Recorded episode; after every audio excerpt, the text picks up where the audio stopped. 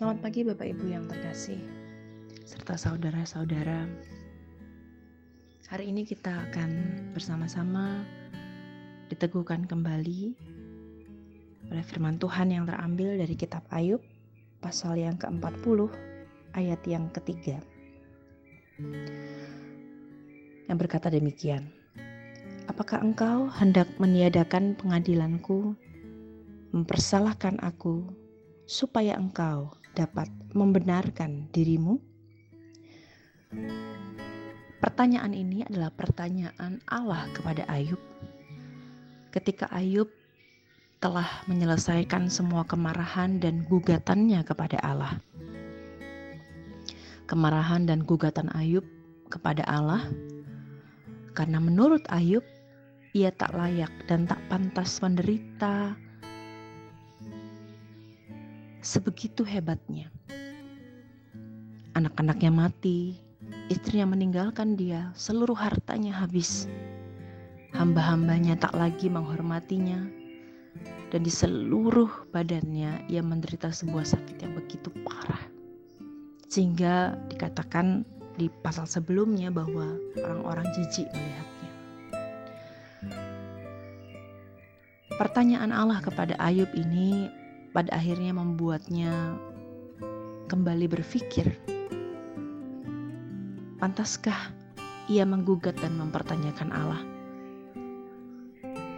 Pantaskah ia merasa bahwa tak pernah ada satu kesalahan pun yang membuat dia layak untuk menderita seperti ini? Mengapa dia harus menderita seperti ini? Bapak Ibu yang terkasih, di tengah-tengah kondisi kita yang tidak mudah, bukan hanya untuk kita tapi juga untuk seluruh dunia, setidaknya mungkin saja pernah muncul pertanyaan-pertanyaan, mengapa penderitaan ini terjadi? Bukankah Allah Maha Kuasa dan Allah Maha Baik? Bukankah karena Allah Maha Kuasa ia seharusnya mampu menyelesaikan semua penderitaan ini? Pertanyaan-pertanyaan seperti ini adalah pertanyaan-pertanyaan yang sudah digumuli oleh orang-orang yang mempertanyakan tentang penderitaan yang mereka alami. Dan pertanyaan-pertanyaan ini sudah digumuli sejak dahulu kala. Sebuah pertanyaan klasik, sebuah pertanyaan yang tak cukup hanya bisa kita jawab dalam satu kali pertemuan, dalam satu kali pembahasan. Pertanyaan ini haruslah kita refleksikan. Dan refleksi yang sedang kita lakukan ini kembali lagi membuat kita melihat bagaimana cara Allah menjawab Ayub. Apakah Ayub hendak mempersalahkan Allah untuk membenarkan dirinya sendiri? Mempersalahkan Allah atas semua penderitaan yang sedang ia jalani untuk membenarkan konsepnya tentang dirinya sendiri, konsepnya tentang Allah, konsep tentang dirinya yang tidak pernah melakukan kesalahan yang sungguh fatal sehingga ia layak untuk menderita seperti ini. Konsepnya tentang Allah yang seakan-akan membuatnya mengerti apa yang sedang Allah lakukan. Dalam Ayub pasal 40, di ayat-ayat sesudahnya dan juga di pasal sebelumnya kita membaca bahwa pertanyaan-pertanyaan Allah kepada Ayub adalah pertanyaan-pertanyaan yang membuat Ayub pada akhirnya tak mampu menjawab.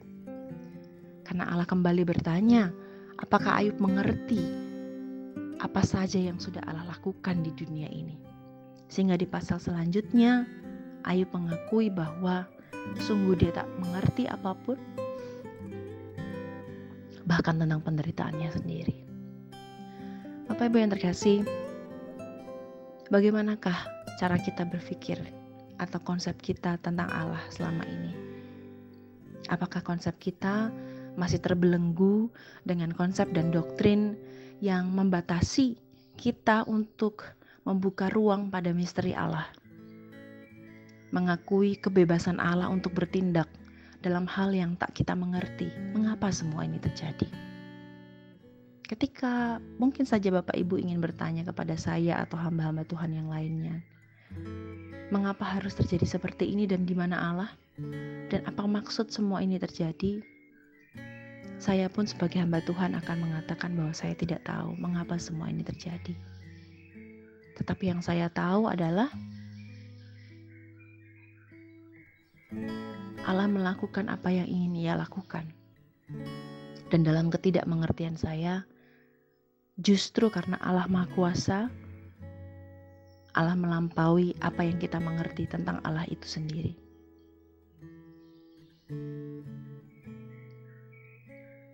Tetapi yang akan menjadi satu kekuatan kita adalah, sekalipun kita tidak mengerti dan tidak mengetahui tentang Allah dan semua maksud pekerjaannya, ingatlah bahwa kita tetap akan percaya dan mengimani bahwa kasih-Nya akan selalu menyertai kita, bahwa Ia pun turut menderita bersama dengan kita, bahwa Ia akan selalu menolong kita untuk mengalami perjumpaan-perjumpaan pribadi dengan Tuhan, sekalipun penderitaan ini belum berakhir.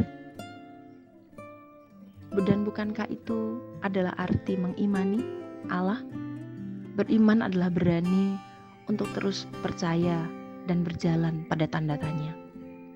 Untuk terus berani berjalan dan percaya sekalipun kita tak mengerti tentang apa maksud Allah. Beriman adalah berani untuk membebaskan konsep kita berpikir tentang Allah, tetapi tetap memegang dan percaya pada cintanya. Selamat berjalan di tengah pertanyaan. Selamat beriman di tengah kegundahan. Yakinlah bahwa Allah adalah Allah yang bebas, namun juga Allah yang tetap mengasihi kita. Mari kita berdoa.